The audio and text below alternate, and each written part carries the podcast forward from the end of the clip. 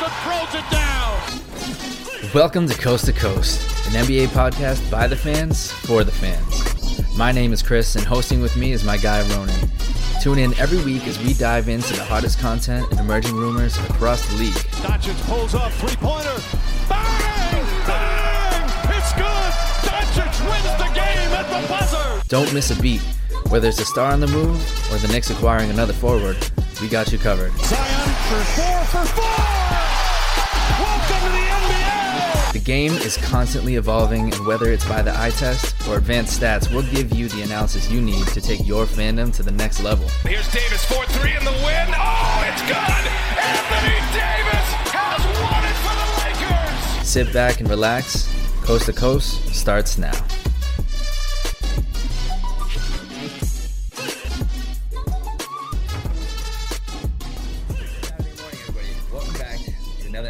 Coast to Coast. It's been a minute. Good to see you again, my friend. Ronan, how are we doing? You ready to talk some basketball today? I am. I'm, I'm excited to talk some basketball today. It's been a, it's been a, feel it feels like it's been forever. I think it's only been been been, been about a week, but uh, it feels like a while since since since we've spoke, and uh, things are getting a bit interesting as we head towards uh, the final few games of the regular season. Yeah, man. Let's let's jump into a little drama first. Let's no no delays. I I had my reaction to it. Uh, this is maybe a few days ago now. LeBron getting all upset about the uh, the play-in tournament. We're gonna talk about that a little bit later. But I, I want to know what you how you felt about that when he's he's saying whoever came up with this idea needs to be fired. Like, what was your first reaction to that? It's just kind of like it, it's just so funny that for the fir when he first heard that this was a thing, and for the first kind of two three months of the season, he didn't give the play-in tournament the second thought because he's like, not a not a hope in hell we're gonna have to worry about that. So who cares what other teams have to deal with? And now he's realizing, oh shit, we might actually have to play that. I don't need any extra games to get in the playoffs. So now this is just the stupidest idea ever. It's just the way it's it's always going to be. It's you don't give it a second thought when you think you're going to be a top uh, a top five, top six team. But then when you actually have to consider the fact that you might actually have to play in it, you're like, what the hell? Why isn't it like the way it's always been? I, I, am finishing in the top eight. I, am automatically in the playoffs. What the hell's going on? That's just the way. That's the way it's gonna gonna go for everyone. It seems really. I mean, I, I had a lot of reactions to it, and like that, and that's how I justified it in my mind. I was like, okay, I guess I kind of get it. Like, you don't want to deal with the risk of injury. Like, a lot can happen in a one game elimination. I mean, all it takes is a rolled ankle, um, a couple fouls here and there. I mean, it's it's a game of runs and anything can happen in one game of basketball. But I mean, that, that's the whole point of it. And here's my thing with LeBron, man. And this has been my gripe with him forever. I I've definitely come around. I'm, I'm not the the the Chicago LeBron Heat hater that I that I was before. I have huge respect for him as a person, but dude, on the court and sometimes with basketball, the biggest thing that separates him from MJ and being the greatest of all time is he just doesn't stop complaining he doesn't just like he doesn't just take the onus of being the best player in the league and just because I mean we all agree. I, I honestly see if he's gonna be in the play-in tournament, if he's playing, they're gonna win. It's LeBron James and Anthony Davis.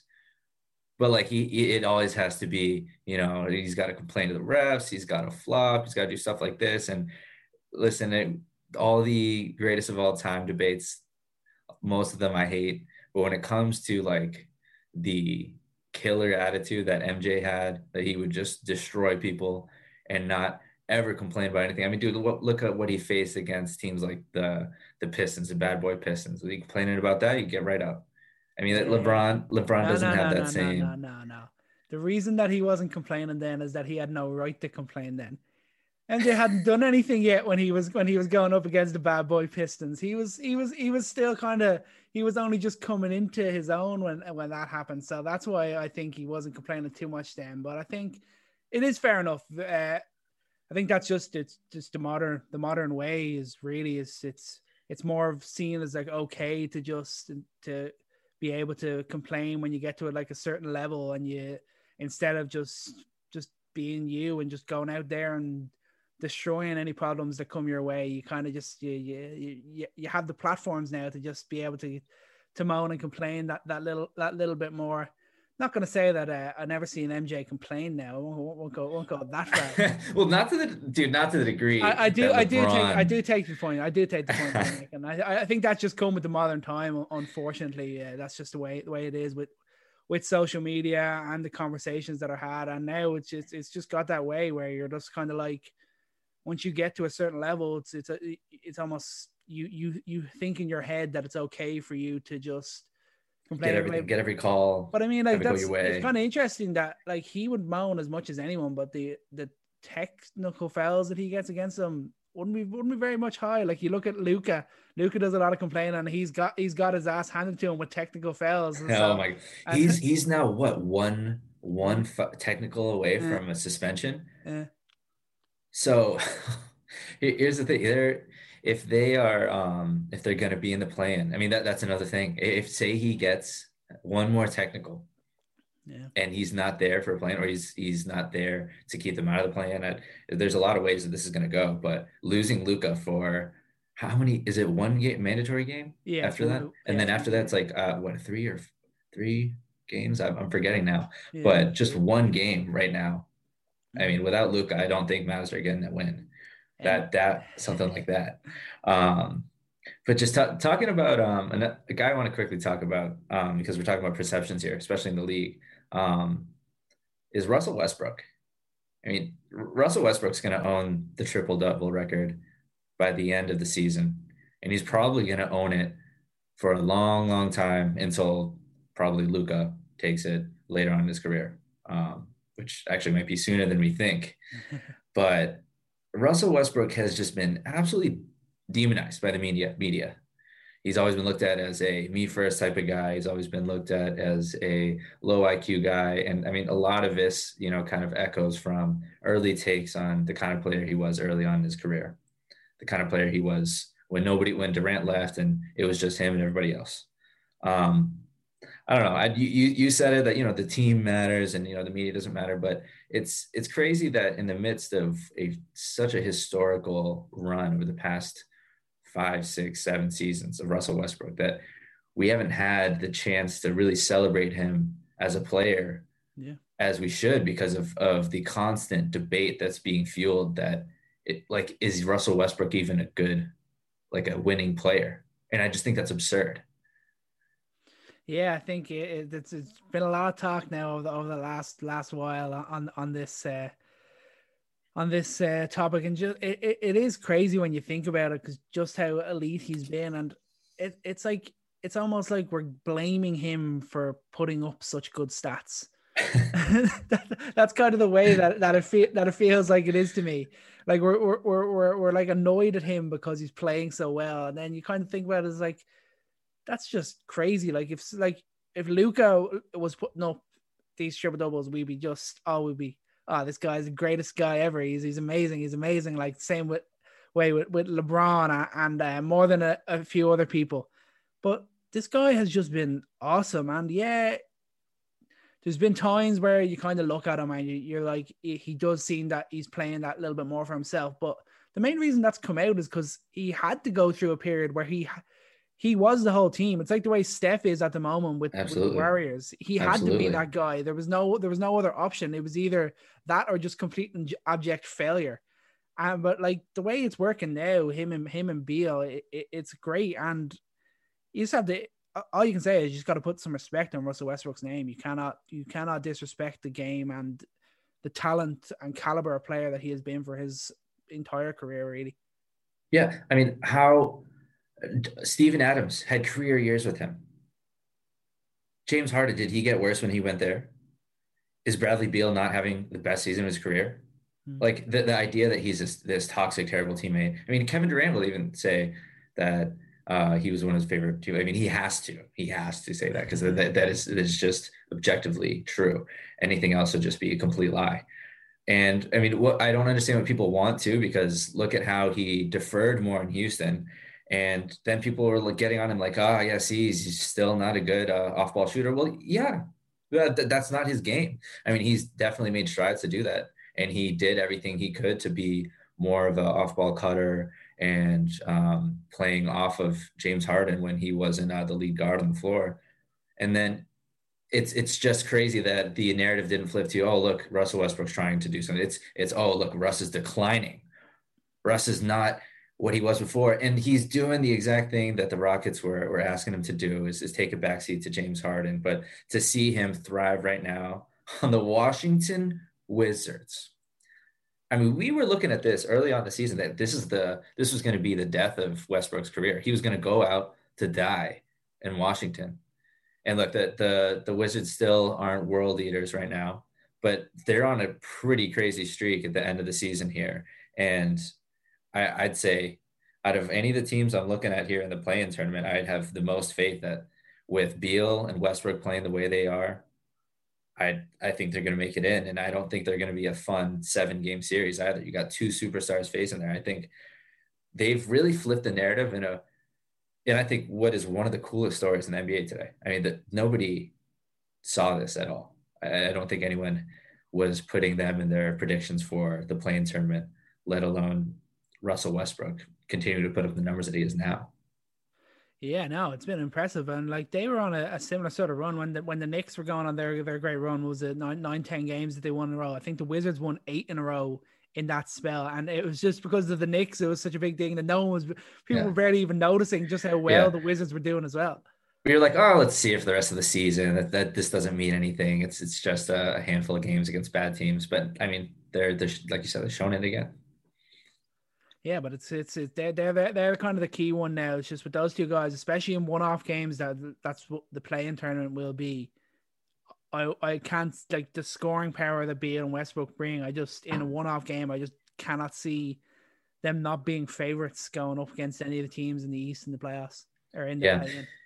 We, we won't uh we're, we're going to talk about that in a little bit so we won't we won't go too far into it but uh I, they're going to be a really interesting factor when when the play-in tournament comes around um but I I want to I want to also touch on we, we've touched on this a few times uh, over the past few months I don't know how you're still feeling about the Embiid MVP ticket.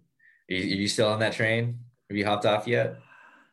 I'm just having to accept it. I'm having to accept it. It's just not going to be able to happen. And it, it just, I mean, for me, it just what? It just comes down to a games played thing.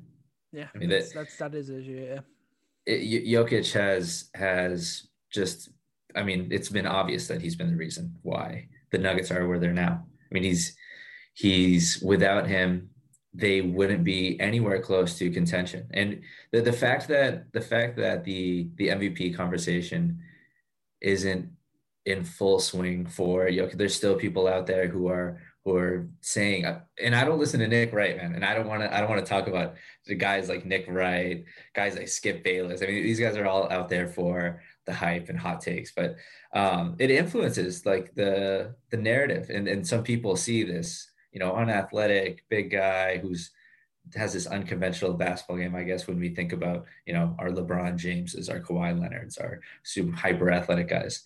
Jokic defies all those, and he's his own type of player. He's, he's doesn't fit any mold of any superstar. So I mean, that, that leads to these takes of like, oh, he's going to be the worst MVP in 35 years if he wins this year. I mean, that, that's bogus. That's bogus. I mean, this guy's literally in the same statistical medal as guys like Wilt Chamberlain. I mean, the, the statistics he's putting up right now. I mean, in the beginning, I mean, he's hasn't even. I mean, he, we're not talking about guys 28, 29, 30. He's in his mid 20s. I mean, this guy is going to be this good for a long time. He's just establishing his legacy. And I, I hope you've been watching some Nuggets recently because the bounce back that they've they've had when we thought that maybe things are looking down without Murray, mm-hmm. they look like a contending team still and man, just think about it next year when Murray's healthy too. Yeah, no, I think the, the future is definitely bright, and and of course, Jokic is a huge part of that. And it's kind of funny when you when you hear comments like that uh, about like the, the the level of MVP that that Jokic will be and all that stuff. And uh, just think of like the short memories that people have. Like you think back to the fact that Steve Nash won won back to back MVP awards and stuff like that and you're like, oh yeah, and that was and he was the most dominant player in the league on the best team. No, he no, he no, he was not. It was almost just kind of like he, he was efficient and he was sort of different, and that's kind of why people. Yeah, we love different. Yeah, that, that's, that's, the thing that's with kind, the MVP, that's, right? That's why they went uh, for, for for Steve Nash, but like things like that, and you And you hear, you just see everything that Jokic is doing, the impact on his team, the impact on winning, the numbers that he's putting up, and the fact that he's done it. I think has he even missed a game this season?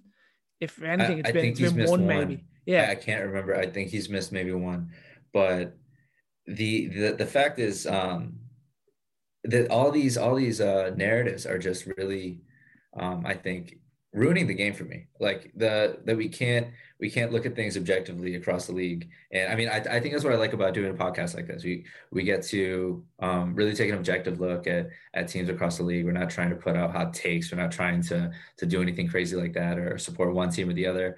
Um, and I mean, like another guy, for example. I mean, Giannis is having another career year.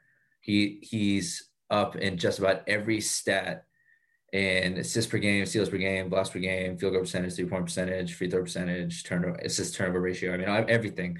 His points are down a little bit this year, but I mean, again, it's because he's he's playing more efficiently, and the fact that his name hasn't really been floated. I mean, besides you know Bucks Nation as as MVP candidate, um, I mean, th- he's absolutely um, the reason. Whether 43 and 24, I mean, Jrue Holiday's been great, Khris Middleton's been great, but Giannis continues to be the engine that makes this team a contender in the East. We'll see what they do in the playoffs, but but man, I, I think we're we're so in love with with talking about the LeBrons, so in love with with talking about um, who who are used to being seen on the media. That Jokic, some people don't like it. Like he's a second round pick. He's not this shiny shiny new toy, and it, it's the the narrative. Hopefully ends after this season. We'll see what the Nuggets do in, in the postseason, but I think it'll be really interesting to see the the Nuggets be this small market team with a second round weird, bearish Serbian dude who used to eat candy bars all day long, and this is the this is going to be the face of the West at some point soon. Yeah, it's going to be interesting. I think that the mold was kind of broken. I think MJ was kind of like the last straw. He was the, MJ is the last guy to do do three MVPs in a row. I think and it, it, it just kind of it, it's kind of gotten to that way. They just that's kind of I think what affected Kobe as well. People didn't want to to see another MJ just dominate the, the league, and that's why eh, like Kobe Bryant had some unbelievable individual seasons, and he still only won one MVP. And then it's you crazy look, to me. You, you, look at LeBron as well. Like obviously he had the the, the double back to backs uh, with the little one year gap in between, but it was kind of the similar sort of thing. It was like they didn't want to give him the award. They wanted somebody else to do it. And that's what's happening with Giannis. We're seeing it again this year. He's having another unbelievable year, but he's not even in the conversation. Like we gave it to those two years. We, we can forget about you now. We gotta we gotta move on to the to the new guy. And it, it's kind of just it's a weird narrative that that just becomes it's almost you, you start to expect greatness out of these guys no matter what they put up. You've already done it. So yeah. We'll, we'll, we'll see you in the playoffs. We're not going to worry about you for, for the MVP anymore. yeah, it's it's. Uh, I, I wonder like the the voting system. Like, you know, we we talked plenty about voting in uh American democracy last year, which in the the last election too. and voting has all of its uh, pros and cons. It makes things interesting, and there's a lot of subjectivity to it. You know, people like different things, and and that's the biggest thing, right? If you have a guy who's new on the block, he's succeeding, and he's coming into a superstar level doing something different that's always going to be more appealing to the media as opposed to a guy who's just won back-to-back MVPs in Giannis and is doing the same thing over and over again. It's it's I guess a, a one-trick pony of being that good for that long that LeBron, Giannis, these guys are not gonna. I don't think they're gonna win another MVP. I don't. I don't think Harden's gonna win another MVP. Mm-hmm. I, don't, I don't think if you at this point the the way that how many new stars there are that it's going to be hard for them to ever get back into that real contention because they've, they've already won it. Um, what, what, do you what do you think about the rookie of the year race so far? I think both are. Who I, I forget who is who is your pick? Uh, my pick was was your boy. Yeah, uh, Obi Toppin. You was your pick. I, I, I went I went hella safe, and I went I went with LaMelo. I think the injury might just curb him from getting it, but he's since he's been back, he's been he's been yeah. Hot. Right when he right where he left off, I mean, he just he just scored. Uh, I mean, albeit against Orlando, twenty seven points, two assists, six rebounds, six assists. I mean, he's just always filling up the box score. I mean, if he's not scoring, the thing is he's always facilitating. Um, but, oof, Anthony Edwards, Anthony Edwards 42 points, eight rebounds, six uh, assists or seven assists um, against the Grizzlies, and he and he did it on 75% shooting. He's the first NBA rookie to score 40 plus points on eight plus threes on 75% shooting. I mean, I, I, still am not a huge believer in his jump shot. I still think it still has a hitch to it. But dude, he he's starting to really get a feel for how to use his athleticism. I think we kind of saw he didn't use it that well in the first couple months of the season. Like you'd see him obviously hit open lanes, but he's learning that he can really start to to use his body to get to the, get into the lane and play make for others. And and he's doing it now. I'm actually really interested to see if he can hit his prime sooner than some of these other guys yeah i think he's going to be an interesting one to watch i'm really kind of excited to see what he's like after a full preseason and a full mm-hmm. off season to, to rest up and, and really work on his game and then come back but a, almost a, pro- a, proper beginning. He didn't really get that in, in his rookie year, so it's really, I'm really excited to see see what what sort of level he comes at uh, for the beginning of next year. But he he he started. He's had some unbelievable games this year, and more so the second half of the season. I think obviously LaMelo going down with that injury has helped him, but he he's he's certainly taken the reins and he's looked like a rookie of the year over over the past couple of months. Absolutely, and so post All Star break, he's averaging just under 24 points, 5.5 rebounds, 3.2 assists, 1.5 steals.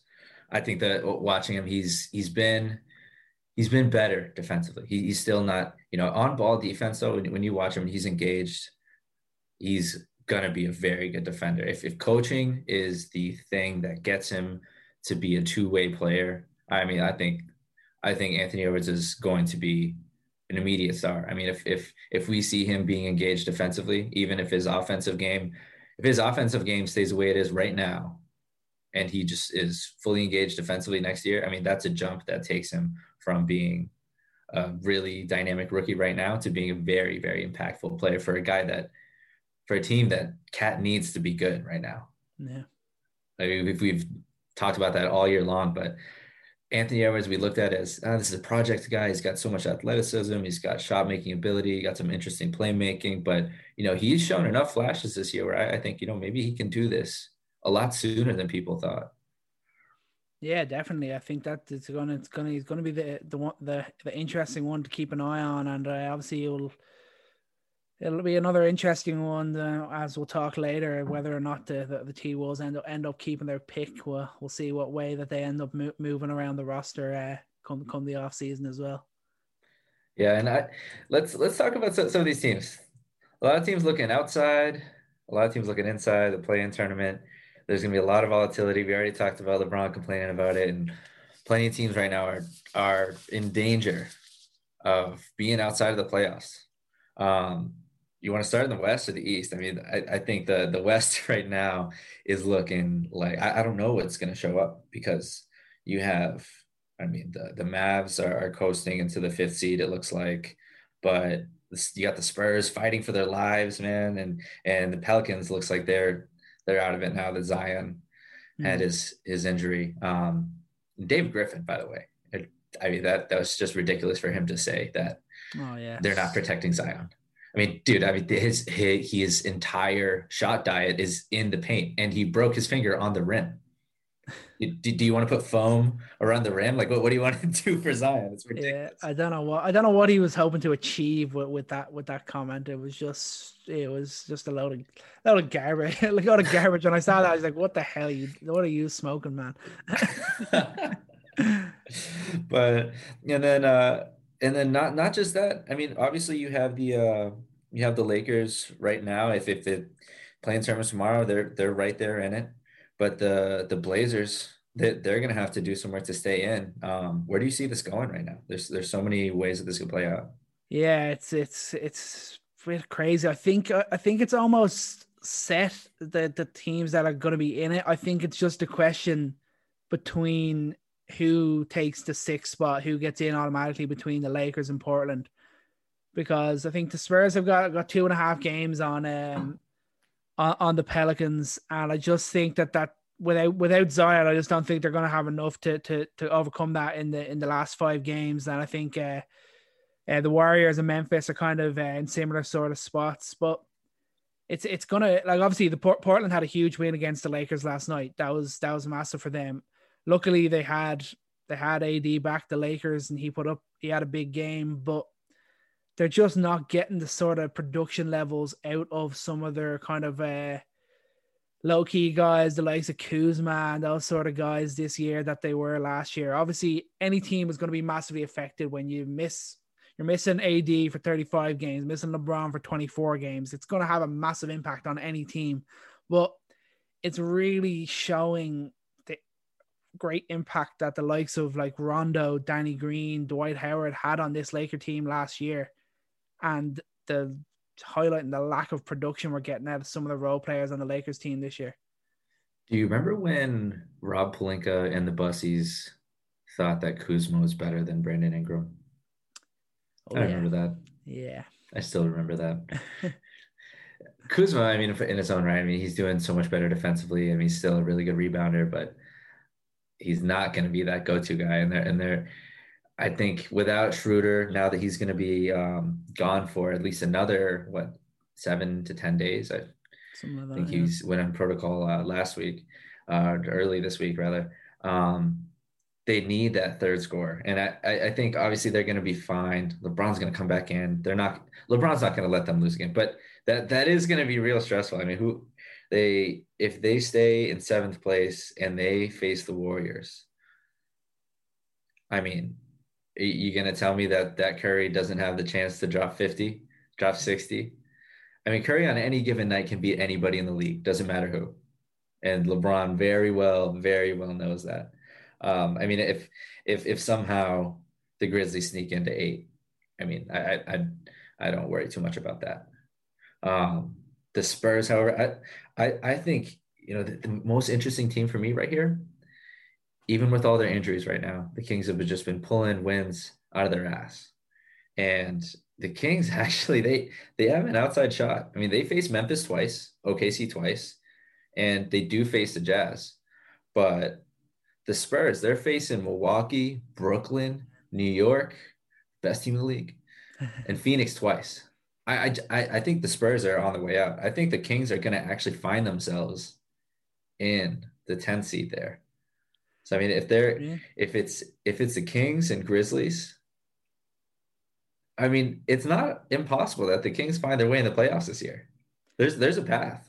Yeah, it is possible. I I I, st- I think that last night might have just been the last the last blow for for the Kings. Obviously, they have the favorable record in the remaining games, but that loss to the Spurs was a bit that would definitely be a blow to them, just even their mentality for for for the last few games of the season. But they should know that the Pelicans are down their main man, and they should definitely be they should be confident and they should be positive that they could very likely if they're going to show their anything, they could very easily win their final five games. They're very winnable games, especially the fact that the Jazz they might even be resting players. Yeah, for that for that final game, you, you don't really know, or just the fact that they'll likely be already the the, the, number one seed as well, which would be big for them. They they they won't be playing at at 100% like they have hey, if, if, if bogey's dropping 50 points you know you're not stopping that. I, I, don't know. Um yeah. there you, go. But uh, I, yeah. I, I, didn't have any more words for for bogey. I'm just, I'm just thinking thinking the chance in my head at the free throw line But uh, that would that would be an interesting one because you kind of hope you, you want to see kind of a team from like kind of the outskirts break in. That's something that I don't think is really possible in the uh, in the East. But you know, the West, we always say that it's the most competitive conference, and and and and it's looking that way yet again. And it and it would be a great story if we, if the Kings were able to to win at least four of the the last uh, five. Obviously, I think they probably would need to win all, all five. But if they're able to even get four four wins out of that final five games and just put the pressure on the Spurs because that's all they can really do at this time. Yeah, it's it's.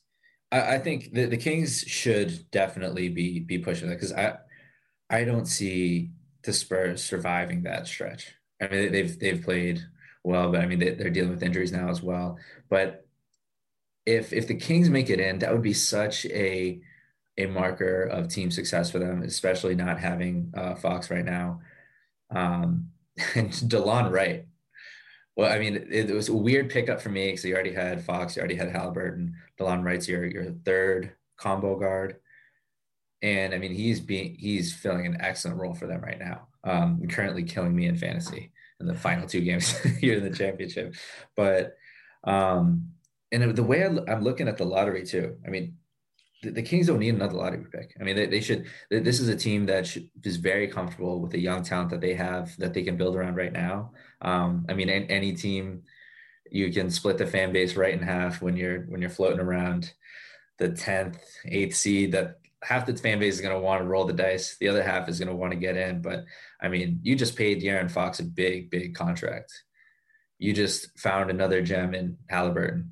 You want to see Marvin Bagley get to a place where he's actually playing meaningful games. Um, if they can get it to the playoffs, I, I, hope that that's a galvanizing moment for this team and these young guys who, you know, just a couple years ago were looking like a squad um, that, that the same way that we're kind of thinking about the Nuggets, thinking about the Suns. It, it wasn't just the the Nuggets and Suns back then; it was also the Kings. I mean, those are three teams that we were thinking, okay, what team, what which of these teams are going to emerge as a as a good team in the West? And obviously, the Kings have been left quite in the dust at the moment, but it would be huge for them to, to actually get some uh, momentum this season to do that. Yeah, absolutely. I think yeah, that, that's kind of the that would be a big thing. That would really it's really going to show the ambition of, of the team. If uh, obviously um, uh, you don't really know kind of what the mindset is, you'd love to know what the mindset of the front office is. Whether they're, I doubt they're going to really make any comments to the coach or the players, but if, if you'd wonder what their thinking is at the moment, thinking I really hope we push on and make to the playoffs, or they're kind of like, yeah, if we end up close to the lottery again, it wouldn't be the worst thing in the world. You you kind of you'd hope the fact that the players that they've got and the talent that they already have, they should be thinking it'd be unbelievable for this team to experience playoff basketball at, at this at this time in the in in their career and their development. Yeah, and if we know anything about the Kings, they're really bad at picking in the top five anyway. So as long as they're picking outside of there, they, they should be fine. Um, moving over to the East, um, and we talked about the Wizards a little bit. Um, the Pacers, who have just been in, in free fall since we were talking about them earlier in the season. It's funny, right? Oh my gosh. I mean, if you look back at all the different takes that uh, you have and, and all the early trends in the season, we're looking at the Pacers like, man, are, are they uh, are they legit? Could they maybe be a contender we're not talking about? Could this Nate last name I can't pronounce could he be a potential coach of the year? And now they're talking about this guy might get canned if they don't make it into the playoffs. It's crazy. Yeah, apparently he's got a extremely frosty relationship with almost everyone in the in the in the Pacers franchise. I don't know what the hell that just seemed to come out of the blue almost. It, the Pacers are just such a franchise. You kind of always picture them just as that that stable guy, that steady guy. They kind of always like what they have, and they're always able to kind of uh, always able to kind of uh, shoot shoot ahead of what, what what's expected of them. But I mean, this year it's just been a bit a real disappointment for them. Obviously, they're 31 and 35. They're currently sitting in, in ninth place. They're, they're looking, they're fairly likely that they'll be in the uh, in the play-in tournament. They've just really struggled for consistency, but they've shown like look at that game. Obviously, it was only OKC, but they put up 152 points against OKC. And I mean, they're capable of going off. They've got guys who can score the basketball. And obviously, the off court issues obviously aren't going to help. But when you look at the talent that they've got in the team, obviously, LeVert's come back in after the, the issues that he had. He's averaging 20 points, four boards, five assists. You got Sabonis 20, 12, and six. And you got Turner, obviously, has he's had issues with with uh, with injuries as he always seems to do. But on defense, like the man's a, just a rim protecting machine. It, they they've got a lot of talent there, and when you're looking at them, I would still look at them as a team you wouldn't really want to face in a one-off game.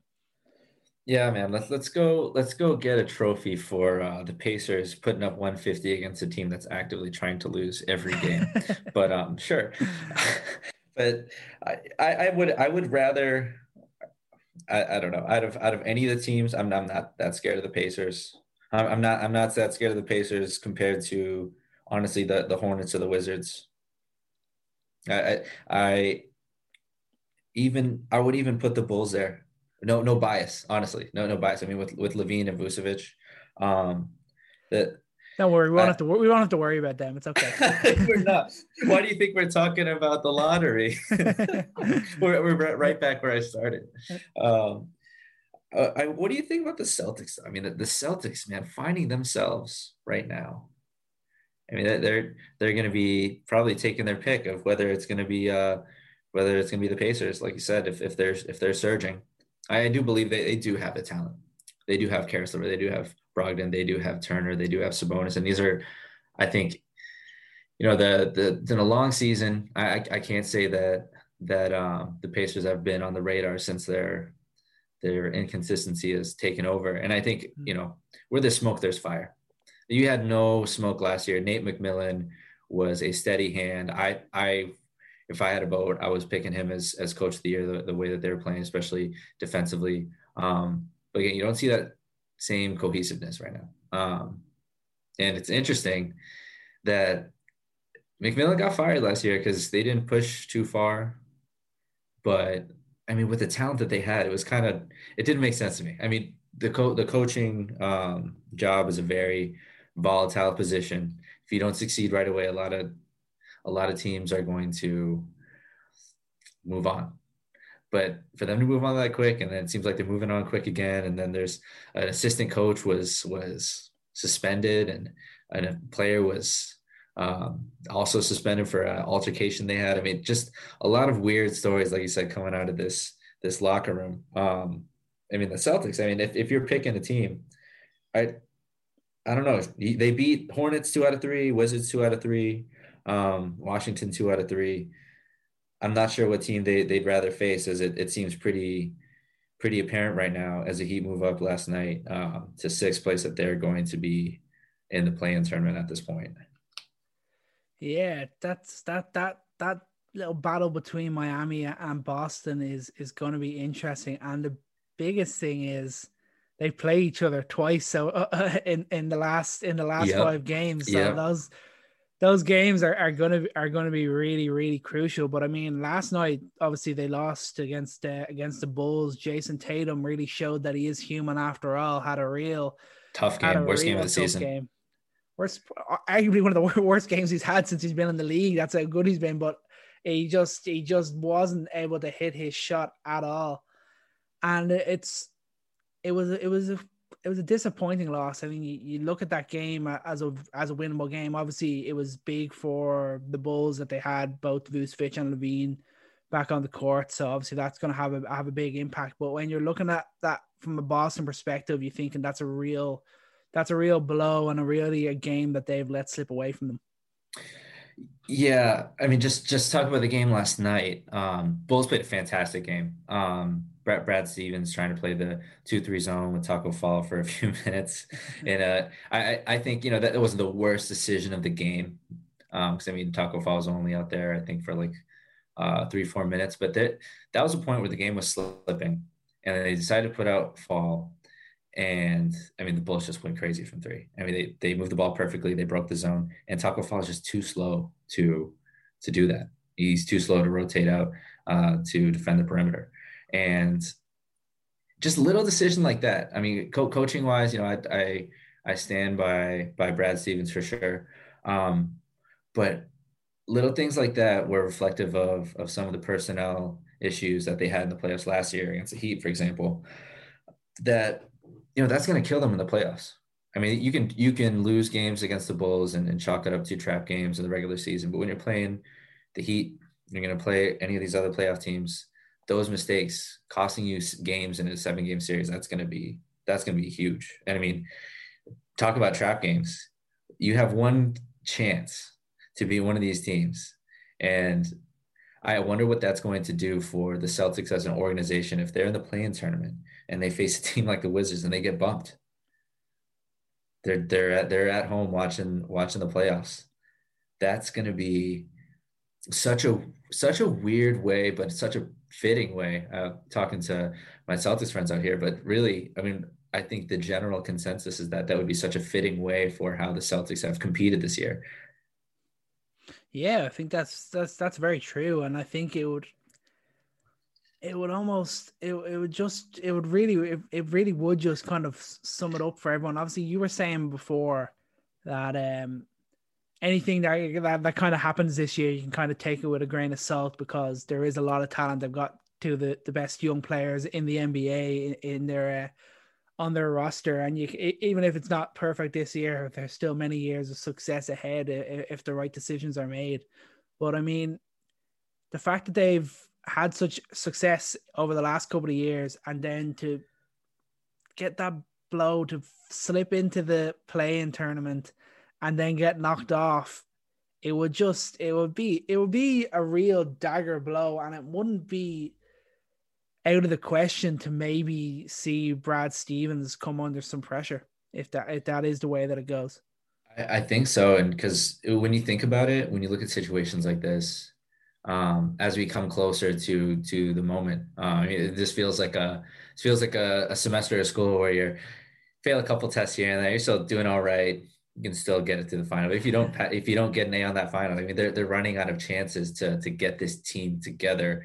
And I mean, what are you going to do in the off season? I mean, they're they're they moved Theis, and it, and it's very apparent. Robert Williams now is suffering a, a turf toe, which is a very I mean, sometimes turf toe, you see these injuries, they go goes away in a week, two weeks, but sometimes players have this for like a month. Robert Williams was being a very impactful player for them, both defensively and as a role man, um, which is huge, huge for them. I, I, thought all year that he was going to be a huge X factor, but not having Theis there to be a stable um, source of minutes at the center position, just to duck the tax. I mean, that, that was a crazy move for me. Mm-hmm. I mean, I, I understand from a financial business point of view, like maybe that's, you know, maybe they're not necessarily giving up the season, but maybe they see Theis as, all right, is he worth going to the tax? Is that really going to win us a championship? Especially now that Brooklyn is there. Who knows? But that has definitely been a strain on them right now. And and are you going to shake it up by making another move? Especially if, if like I said, you're you're trying to duck the tax. You're not you're not going to go into the luxury. Are you gonna trade players just to to shake things up? And I think the answer is probably no. And I, and I think if things don't go right, I think you're right. I think Brad Stevens, if you're going to shake something up, it always starts with the coach. Rarely starts with the players. Yeah, I think we saw that this year with uh with with Philadelphia. They they went made the made the switch a, a coach. Obviously, they traded Josh Richardson, but they didn't trade any kind of the the the main trio, their main star trio, and Simmons and Embiid and uh, and Harris. They were the kind of guys that kept together, and they made made the change. Uh, changing the coaching role, and obviously it's, it's had a positive impact. Obviously, we'll, we'll, have to wait and see if it, it's really had the impact they were hoping uh, come the playoff time. But I think uh, talking the Miami Heat, the fact obviously they're kind of the, the rivals now for Boston of not, whether they're going to be in the play-in tournament or not. I mean, obviously they're last year's finalists. They've struggled for consistency. They've kind of had a lot of different injuries. They got in Oladipo, then they lost Oladipo, but since the first of April, they're gone. They've gone thirteen and seven which is a very decent record. And they're coming to crunch time. And we all know that when it matters most, that's when Jimmy Butler likes to step up and show his best stuff. And that is why I'd be wor- most worried about the, the, the, the Celtics because I think this is Jimmy Bu- this is Jimmy Bucket's time. This is when Jimmy Butler plays his best basketball. When the pressure is on him, he steps up, and that's why I think that he will be able to uh, to drive the Miami Heat into into the the five or six position, or maybe maybe even the four. Who knows? The Knicks are on a bit of a slide and they have some tough games still to come. I, would absolutely do that. I, I'd, I'd, pick I'd pick them. Um, I mean, they they got guys now like Trevor Ariza, Andre Iguodala, veterans who are going to have a more meaningful impact than. I mean, the Celtics are putting out guys like um, oh my god, I'm, I'm, forgetting his name now because it's it's such repressed memory. Who's the bum that we gave him from Chicago to the Celtics? Oh, thank God, I, I can't remember his name. I, I don't want to remember his name. I've got too many other things to worry about. but they're, they're putting out guys like Jabari Parker out there, Grant Williams, who's, who's played better. He's he's played better. Um, but I mean, Jabari Parker. What, what was the, what was the thinking there? What what was that? We I don't think we had the chance to talk about that. When I saw that, I was like, what the hell are they doing? What the hell are they doing? We don't they, need to talk about that. Your part doesn't deserve our time to be talking about that. but you the the Celtics haven't found any rhythm outside of their main guys. They they've been found any real team chemistry in a way that I, I think that the Heat have shown that they can. Um, when the Celtics win, it's off the it's off the backs of their best players, killing it in ISO, playing off of each other. But I mean, team wins have been rare; they've been far and few between for the Celtics. Miami Heat, I think when they coalesce defensively, when Jimmy Butler is being a playmaker, when the shooters around him are playing well, um, I, I think that you know it, it's going to be it's going to be a tough tough way to end the season. But I I don't see the the Celtics prevailing over the Heat if that's the way it shakes out. Yeah, obviously we said they, they play each other twice uh, uh, over the next is the week week ten days.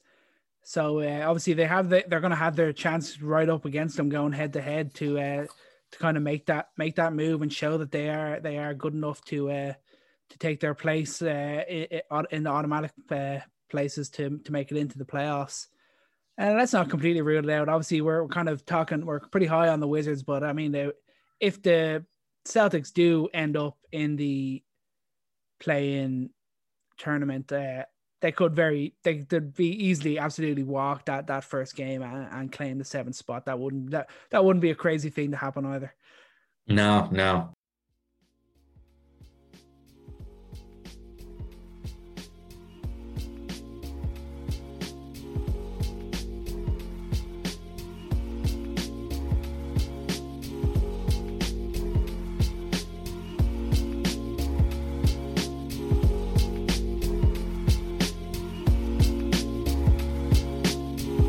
You, yeah, you, you listened this far, whether you fell asleep, left your phone in the room, or maybe you liked what you heard. So please don't forget to hit that subscribe button so you can get our content every week. In the Christmas spirit, we are doing a special giveaway for our day one listeners, and all you have to do is be subscribed to the pod, follow us on Twitter at Coast NBA, and Instagram at Coast to Coast NBA Podcast for a chance to win. Now, back to the pod.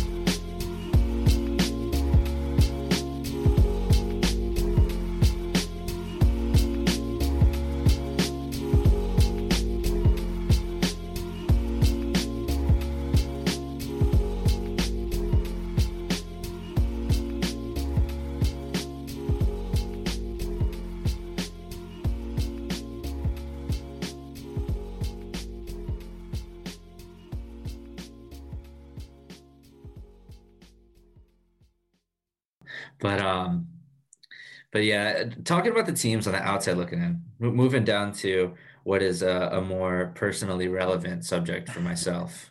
Um, I mean, look, look at you, man. The the Knicks Knicks aren't Knicks are sitting nice, nice and comfortable, real, real, real comfortable at the fourth seed, thirty-seven and thirty. Man, I we, we talk about it every week it seems, but I I'm still just in awe. Um, I mean, uh, who who knows if if your team will still have the legs with RJ Barrett? Would he play 42 minutes in a loss last night? It's a 20 plus loss. Yeah, I guess I guess he's really just trying to get some uh, some some uh, mileage on on his on his young legs, you know. I, yeah, he's he's gonna have 30 year old legs by by age 24, but yeah, Knicks are sitting pretty. But teams like the the Bulls and Raptors, I mean, yeah, the, the East is a little bit less interesting in terms of the play-in tournament because I, I, think they're looking for the lottery. I mean, the Bulls are are facing. Uh, I mean, they faced Detroit and Toronto. Toronto's a, a toss-up. We played pretty good against them, but then they have Brooklyn twice and Milwaukee, and then the Raptors. You know, they they they have to beat the Grizzlies, the Clippers, the Mavs, and the Pacers. That maybe it's a little bit more doable, but both these teams, I think they're they're looking to, especially the way their seasons have gone, to look into the lottery, um, which I cannot wait to talk about because it pulls me away from the reality that we were robbed of the opportunity to be in the play-in tournament here. Um, just unreal timing, man. Mm-hmm. Of course, Zach LaVine. As soon as as Vucevic gets going with this team, just the COVID protocols, man, have, have killed so many teams this year. Um, let's talk about some young guys. We haven't had the chance to. Um, we just want to go over the top five here um, and talk about you know some of their. I want to talk about some of their fits um, with these teams solidly in the lottery. Um, we saw plenty of movement last year. What was what was New Orleans to get Zion? I think they're 11th. I want to say the 11th worst record, and they jumped all the way up. So really, any of these teams have a shouting chance. Um, my Bulls, for example, I mean, they 11 seed in the East, they have a 27% chance at the top four to keep their pick. Um, so why don't we talk about some players first? I mean, who's been the most impressive guy out of this class for you so far? I think it's kind of hard to look past uh, look past Cade Cunningham. I think he is oh, yeah. uh, he is going to be the, the the number one uh, uh, point guard out of, out of Oklahoma State. The guy's got size, he's got power, and he just looks like the, the most the most elite player in this in this very very highly stacked draft class. Yeah, I mean, so I don't like player comparisons all the time, but they're they're a fun way to kind of contextualize it. I mean, you see shades of of Luka Doncic in the way that he uses his size. I mean, he's not the most explosive vertical athlete. He's not the um, fastest downhill athlete, but he definitely has he has a ball and a string. He knows how to use his body, and get in the paint, and he's really good at using his size to to score on smaller guards.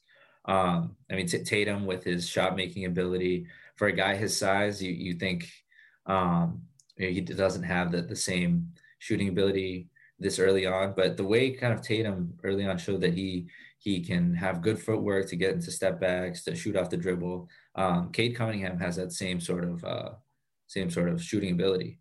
Um, so I, I, don't know. Maybe he's a smaller, less athletic Simmons with a good jump shot. Is that a uh, Ben Simmons is able to shoot? Yeah.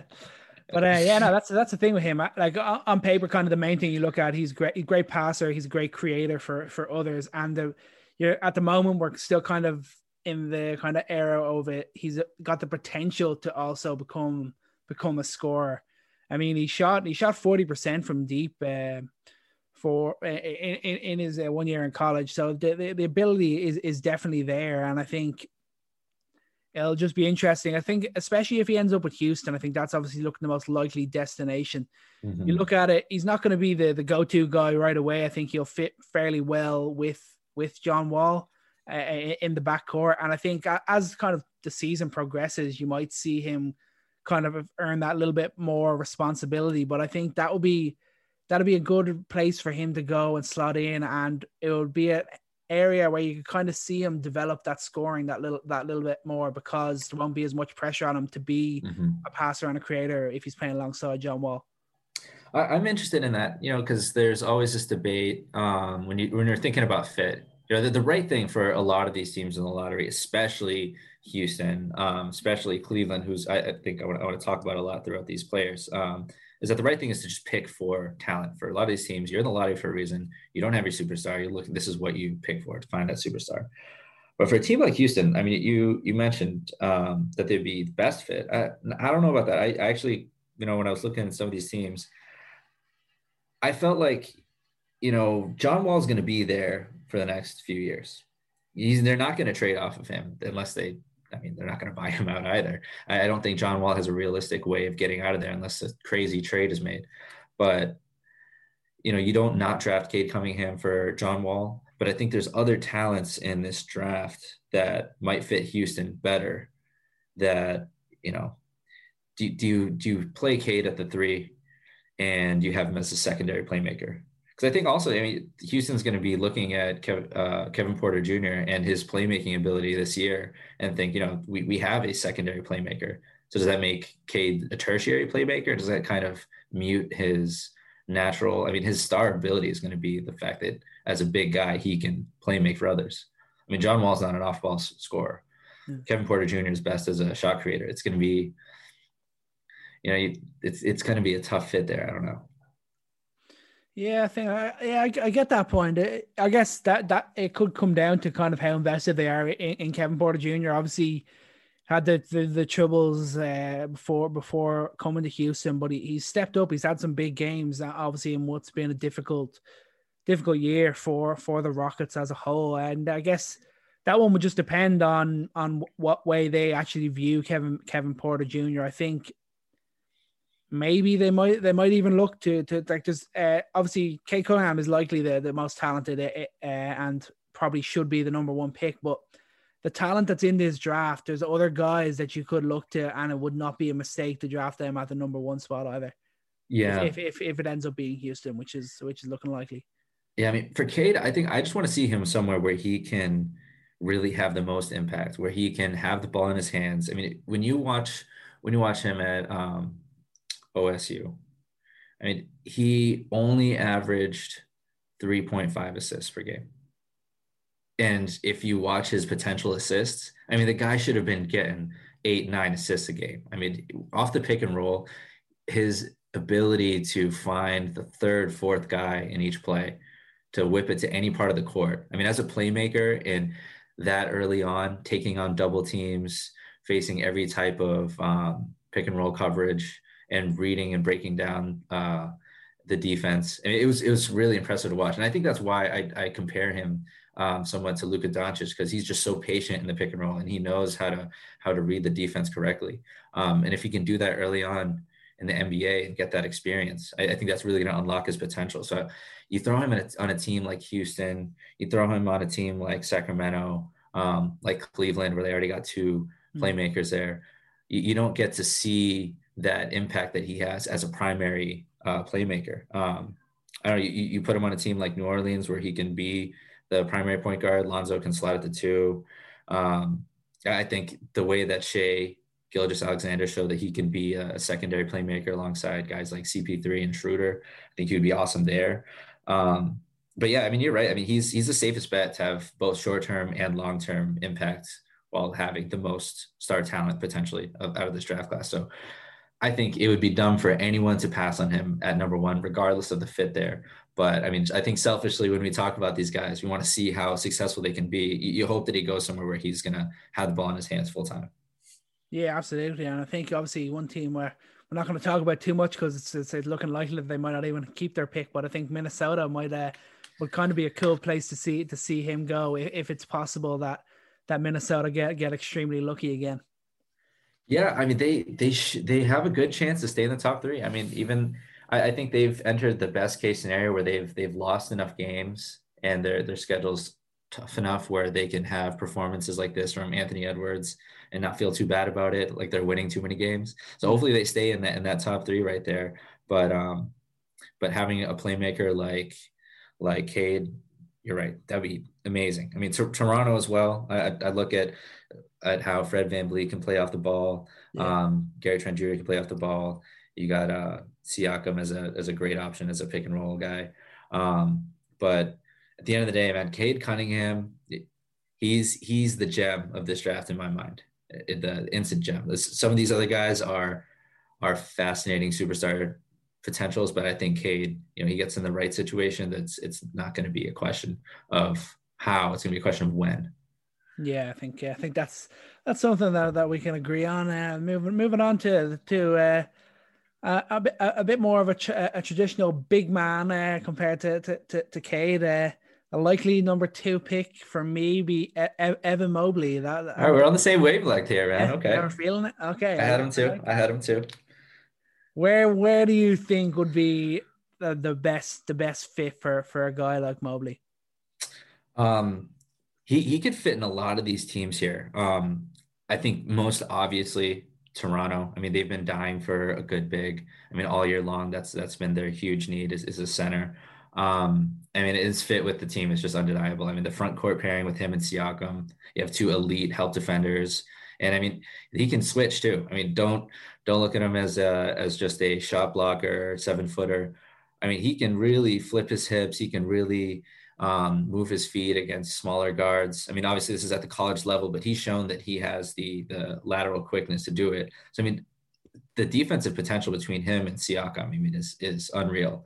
And obviously the, the spacing and, and pick and roll action with Fred VanVleet and Gary Trent Jr. I, I, think that would be a really exciting fit out in Toronto, um, especially a team too where you know they have leaders on that team. Evan Mobley's really and, and, this i think personality is something we don't talk about enough with, with these young guys i mean cade cunningham's a, a bona fide leader he's, he's, a, he's a bona fide uh, competitor evan mobley's an amazing talent but he doesn't really have that sort of main guy mentality i think he really needs to grow into that and having guys like fred vanvleet around him um, leaders and coaches like nick nurse would be huge huge for his development and a really really interesting uh, thing about if he gets picked to toronto is I see a lot of Chris Bosh in this guy.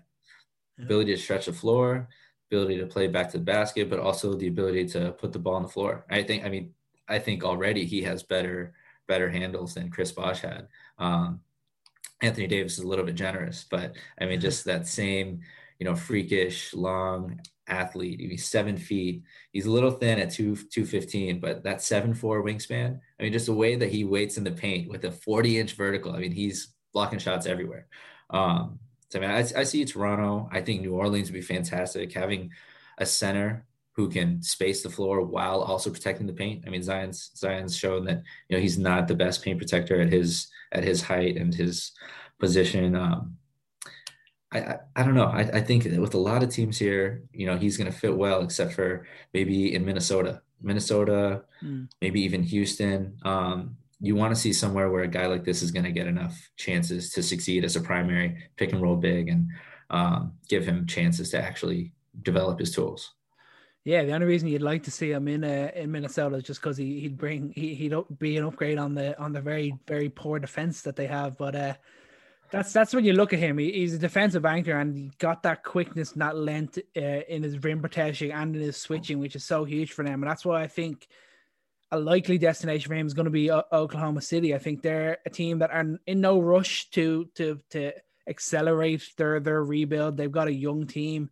And this is a guy that they can bring in. He can become their defensive anchor. And at the same time, he's got some serious offensive upside, and they can just work on developing that. Well, you know you're going to get the defense, and you be you're able to work with him uh, on on getting the, the most out of his uh, his offensive game. I think it, it could be a really cool fit in, uh, in Oklahoma City, and just the, the, but the other guys that are there, I think he'd be he'd, re, he'd be a really cool combo, and re, it'd be really cool to watch watch the development of, of that team if you added in uh, uh, Evan Mobley to the fold. We haven't talked enough about Poku, but Poku and Evan Mobley is just too much. I mean, Poku has shown he's a really really good um, help defender. He can swat shots with that long, long frame. You're gonna have two seven footers, one at the wing and and one in the paint. That would be really, really tough length to to defend against um, if he went to OKC. Um, I, I think for Evan Mobley that the biggest thing for him is he needs to get somewhere where he can really be developed. Because I mean that that was my biggest con for him. I, I look at him; he has absolutely everything um, except for maybe that that size, the, the ability to he's going to get eaten up by guys like well, who doesn't? Embiid, Jokic, but big any bigger players, he really needs to put on a lot of weight.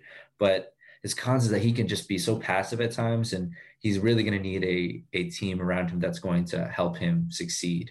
I mean, if he's I think that's been a big problem with the the Bulls, for example, is they've had guys like Wendell and, and Lauri that don't really look for their own shot. They can't create for themselves. And can be passive at times and not having a good point guard around him. I think wherever he goes, he really needs to have um, good guard play around him to play make for him and and really help him develop in that first year.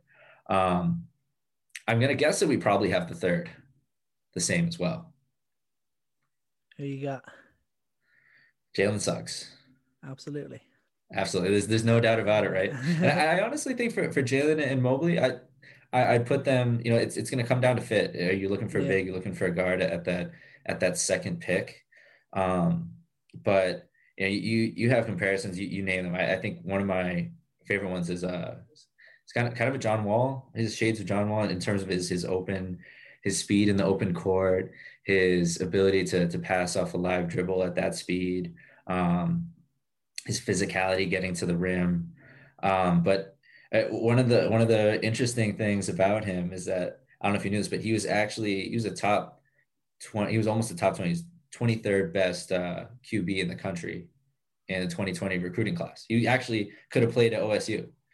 Um, so I hate these guys.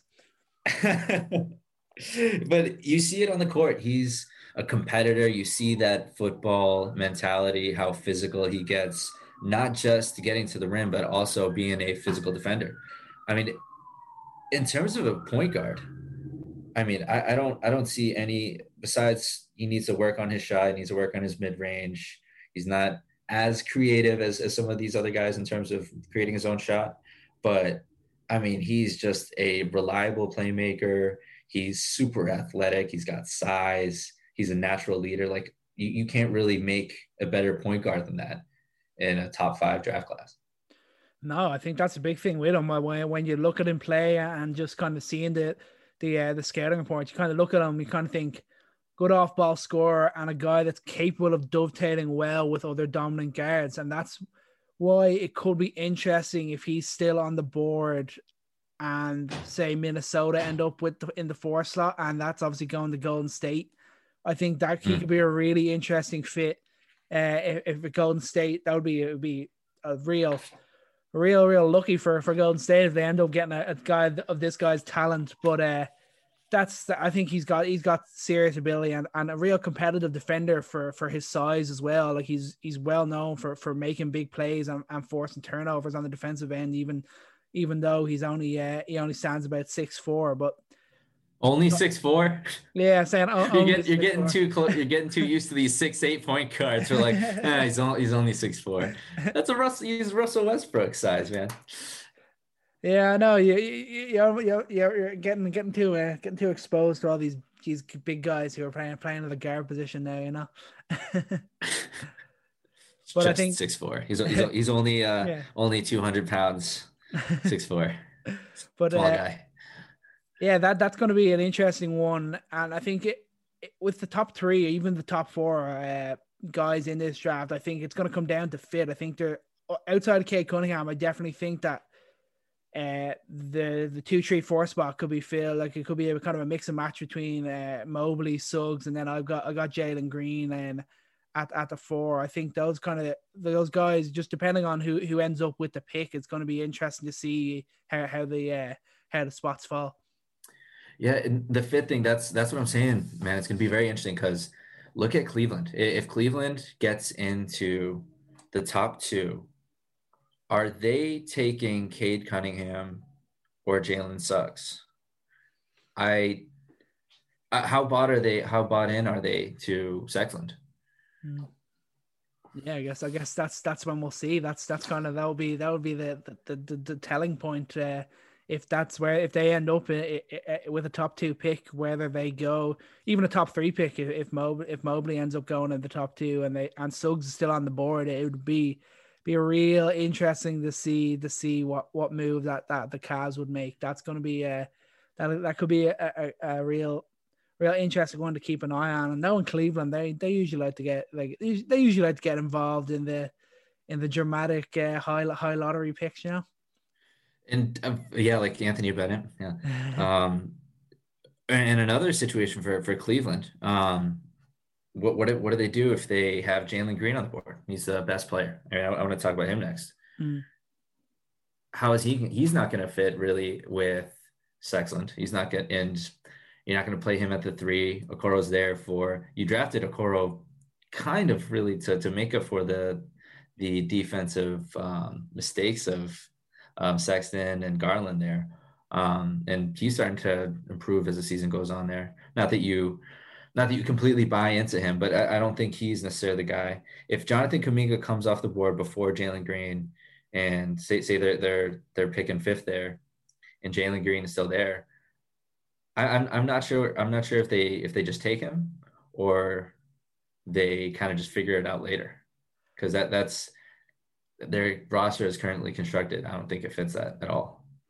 No, I'm I'm thinking if I'm the the the Cavs, obviously it depends on what. Obviously, you know, I, am bought in on, on Sexland. Obviously, it depends on what they think of it. But if they're bought in on Sexland and they end up with uh a top three, top four pick, I think the maybe the best move for them is to look for a trade. I think that would be I, down. Yeah. The, the, smartest thing for them to do. Find the guy that. Well, I don't know fits. about the smartest thing. That might be what okay, they yeah. do. maybe not. The, maybe not the smartest thing, but if they're bought if they're bought into the the the, the backcourt of uh, of of Sexland and they've got uh, they obviously have Okoro, they got the Jarrett Allen in there. I think they got to they got to go out and get an, an, experienced guy who who fits the team, who, who fits the mold of the team that they're trying to build. That I think if they end up in that in that sort of position, either they are brave and just go and pick the best guy available because obviously this is a very talented draft class, or they say we like what we have and I think we could get a, a, a very decent player for, for, for this pick and, and, that one that could could help our team develop uh, instantly rather than just uh, get getting another rookie. Oof. I, I think that would be that would be an awesome an awesome move for whoever's moving up. Mm. And you know, I, I, think so many so many times mistakes like this happen, and because and because the the way this team is constructed, you have that illusion of okay, we need to build around this what we're invested in. Um, but sunk cost fallacy affects so many of these teams because you, you think about okay, well we we're working around two small guards here, but we got to keep building with it. But I think the reality is that that's what's going to hamstring them is that they don't have the flexibility with the type of players that they have, not only on the court to change things up, but when you're choosing to team build, mm. they are kind of limited as to you know who's who's the what, what kind of player are we going to work with here uh, because of the the players they have. Um, so I, so anyone like Suggs, Green, Cade, even I, I like even Cade I I really hope they wouldn't. Well, I hope they would because that would be hilarious to me. But if if they if they made a move like they're so invested in Sexton that you know Cade doesn't make sense because you know you want him to be the primary playmaker. Suggs doesn't make sense. Maybe Green Green definitely doesn't make sense. Then that would be a ridiculous, ridiculous move that you know what I would I would pretty much expect from Cleveland, an organization like that. What do we have it for? You have, you have Kuminga or you got Green at four? I got I've got I've got Green. I've got I've gone Green number four. All right. I, I don't know if you you check my notes or something. Actually, I, I, don't know. Maybe maybe these are pretty obvious. I I think that maybe the top five is a little bit more obvious than I thought. But I think yeah, like we keep saying, it's just going to depend on fit really where where these guys end up. But I think the top five is set. It just the the the order is not not at hundred percent. But Jalen Green, he's he might be the most interesting player in the draft for me because I'm I'm not sure where he's going to end up down the line. I don't think he's going to be a very good player early on. He's not going to be a um, rookie of the year type candidate. Um, but his athleticism and his natural shot making ability but also like his his workers mindset. I mean, you you listen to him talk um, to Mike Schmitz, you you you see how he's grinded in the uh, G League. Um, him and Jonathan Kuminga deciding to to go to the G League to really have an instant impact at the next level, I, I think is going to be a model for um, years to come. I think a lot of stars are going to try to do that because mm-hmm. they're already battling against guys like Amir Johnson and, and long term NBA vets. And if Jalen Green comes into his rookie year and he's put on some weight, he's gotten better on defense. I mean, you're going to see that he's instantly going to be one of the best athletes on the floor at the two guard position. I mean, you, you see LaVine in him, you see Bradley Beal in him, you see a young Ray Allen in him, the way that he has a quick first step, can shoot from anywhere. Um, it, it's just his frame for me at this point but his his potential as a pure scorer is really interesting to me. Yeah, I think I'm kind of on, on, on the same boat there. It's a kind of like he's definitely capable of elite scoring, which he has shown. I just wouldn't call him an elite scorer. I think that's something we're going to have to to wait and see on. But like, you just even look the numbers that he put up in the G League. Uh, with eight, 18 points, uh, he was averaging uh, one and a half steals, shooting 46% from the field and 37% from three. Like this guy has got serious scoring potential and I keep going back to him. He's he's seriously athletic. He can also he can create. He has got size. He need he does need to put on some weight. He's got good size though for for a guard. I, I like uh, I like that the around around six six. It's just if he needs to put on the, the the right sort of weight, needs to kind of build it up so he can have that. He can just kind of give himself the best platform to to really show his best stuff on, on both ends of the court. Yeah, and you know he's small, but I mean he plays physical for his size. You, you see him yeah. get posted up. He, he's not afraid to really put his his body on the line there. Um, he's not afraid of contact, and you know in terms of mentality, you know I, I think I was really impressed with how he he looks at his game. He's the best. I think the best players in the league. Again, talking about personality over just physical traits. Uh, I think the best players in the league are the guys who are really critical of their game. Guys who they watch film and they are automatically picking out parts of their game where you know they know where they need to improve and they know what they're trying to do.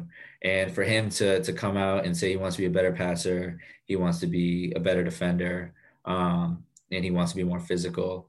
I think I mean those are the exact things that it's a GM you want to hear. You want to hear a guy like him to round out his game more, show that he's a two way player. Um, in the same way that LaVine's trying to do just last year, this year. If if Green's figuring that out and and making that same sort of jump, um, I, I, think he fits into a lot a lot of teams here. I mean, Detroit needs a go-to scorer. OKC needs a go-to score. Orlando definitely needs it. I mean, Sacramento, I'd, I'd much rather be seeing him with the ball than Buddy Hield. Um, and Toronto too. I mean, it, what's interesting about Toronto is that they they seem like this. Uh, they're built in such a way that they can absorb just about anyone who can do something with the ball in their hands. I mean, they, they are in such an awesome team construct that whether it's a star or one of these young stars, um, they could really fit there. Do you think he could fit in with? Do you think it would be possible to to fit him in in Chicago? Do you think it would be possible to no. fit him with with LaVine? No. No, I, I think LaVine's shown that he's he's gotten a lot better as a playmaker. Mm-hmm. I, I, think he's a good playmaker now. I mean, he he can make he can make good reads off the pick and roll. Um, he's a willing passer for sure, but uh, he's not a natural playmaker. I think what what Chicago really needs. Um, thanks for asking. I've been waiting this whole time, but I think what Chicago really needs is number one, they have to get in the top four. I mean, if if the lottery balls roll the right way, and they have a 26% chance, 26.3 right now, um, percent chance at it, and they get in the top four. I mean, to get a guy like like Suggs or Cade, that that's the move. Yeah. And Green. I, I think th- those two guys, they're really going to need playmakers for them.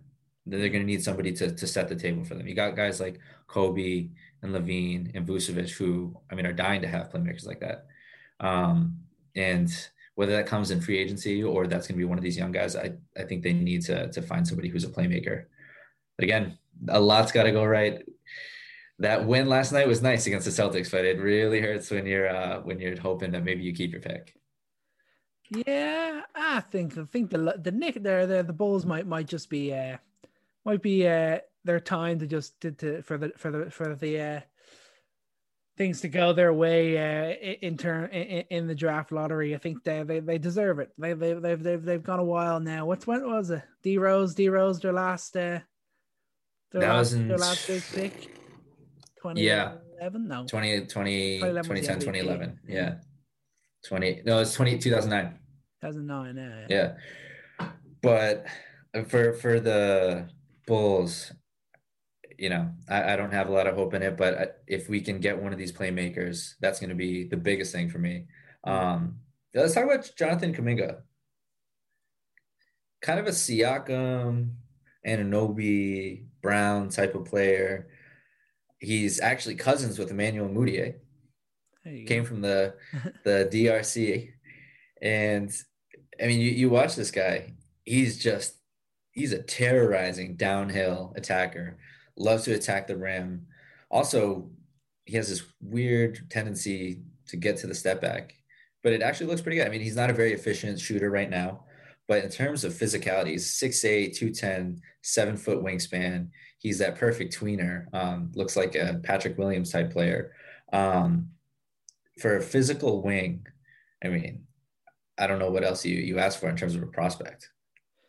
Yeah, absolutely. I think that's the big thing. And like he's got speed, power, athleticism, and like you see, he's he's shown that he's a very creative scorer. He's got great great variety in, in his offensive game, and the fact that he is still just 18 years old, like he's probably yeah. still he's probably still going to grow a little bit as well. Like he's still he's still got so much time to go before you can really even judge him. Uh, and say like, oh, this is going to be his like the complete package, or he's not going to be there. Like he's still got the those couple of years where you before you can even really make the, the final call on, on a talent like this. And obviously, you mentioned kind of the, the percentages shooting wise, it kind of lacked, but it's because he's still such such a young guy. But and he, he take, took on the challenge of going to the G League, like you said, and he, he he was a he was a solid performer. And I think I'm not sure where I see the best fit for him. I'm not sure if I see it in a team maybe with some some that have a few vets around them that will help them develop more, or just a team that are in a rebuild and they've only got young guys and that's the best play for them. I'm not really sure what way I see it see it working out best for him in the NBA. He's, I, I think the a fallacy of a lot of a lot of scouting is going to see his inefficient shooting mm. um, as a reason that maybe he should his best position is at the four, playing off the ball. Um, being a, tertiary playmaker. Um, but I, I think he's got so much talent and he's got a lot of fluidity for a tweener. I think he can play at the four and and he he'd be a mismatch nightmare there.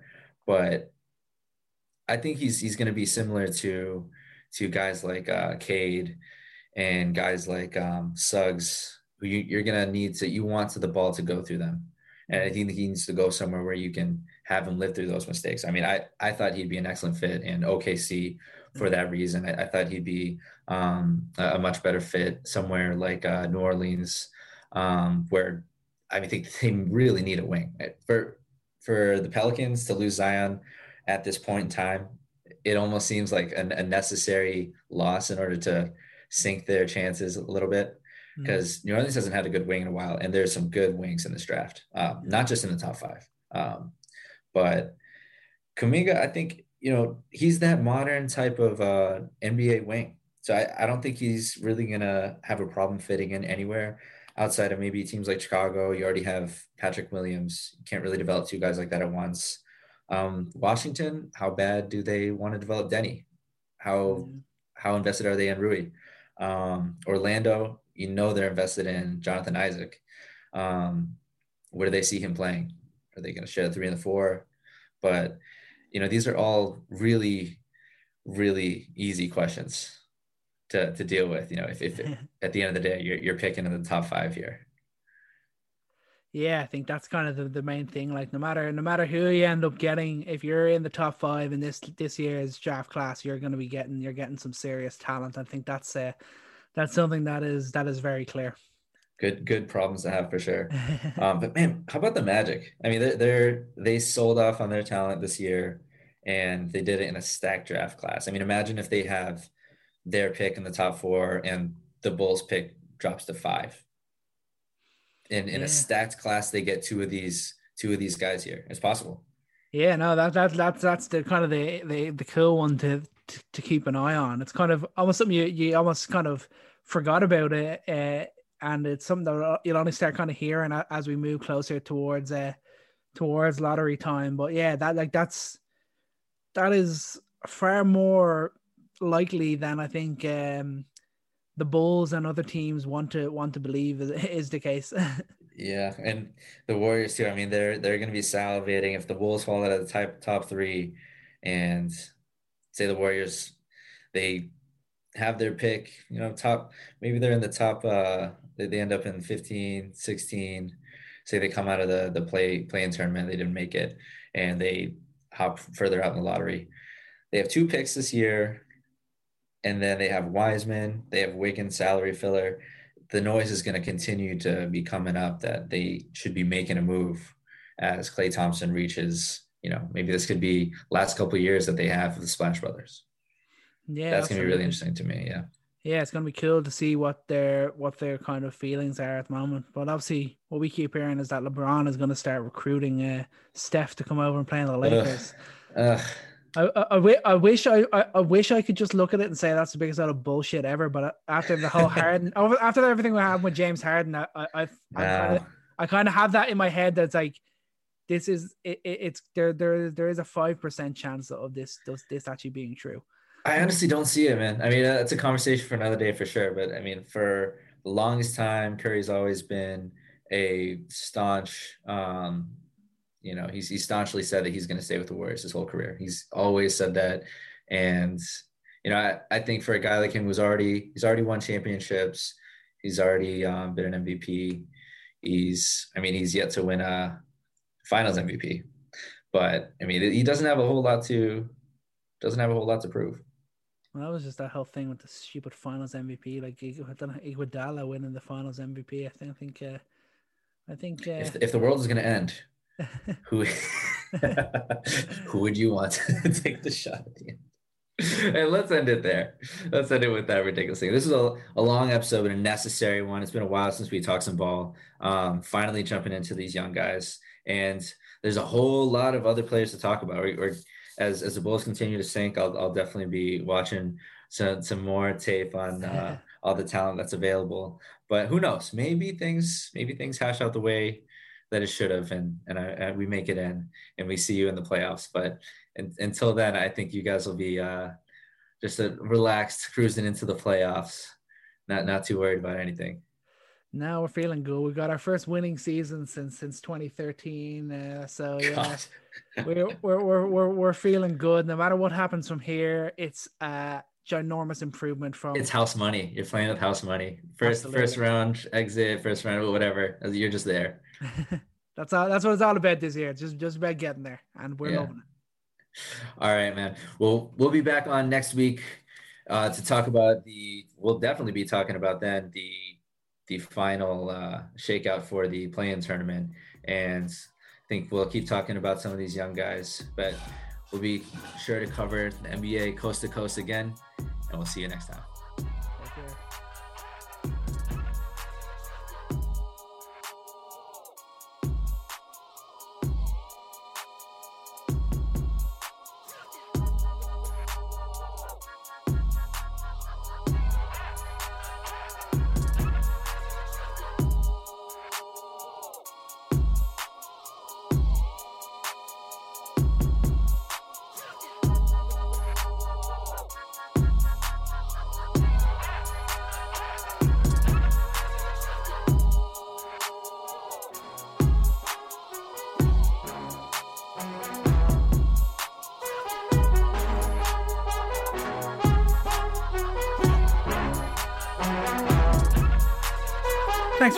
Us on today's episode of Coast to Coast. Don't forget to hit us up on Instagram and Twitter at Coast to Coast NBA Podcast to hear your takes discussed right here on the show. And remember, take every shot and love every moment.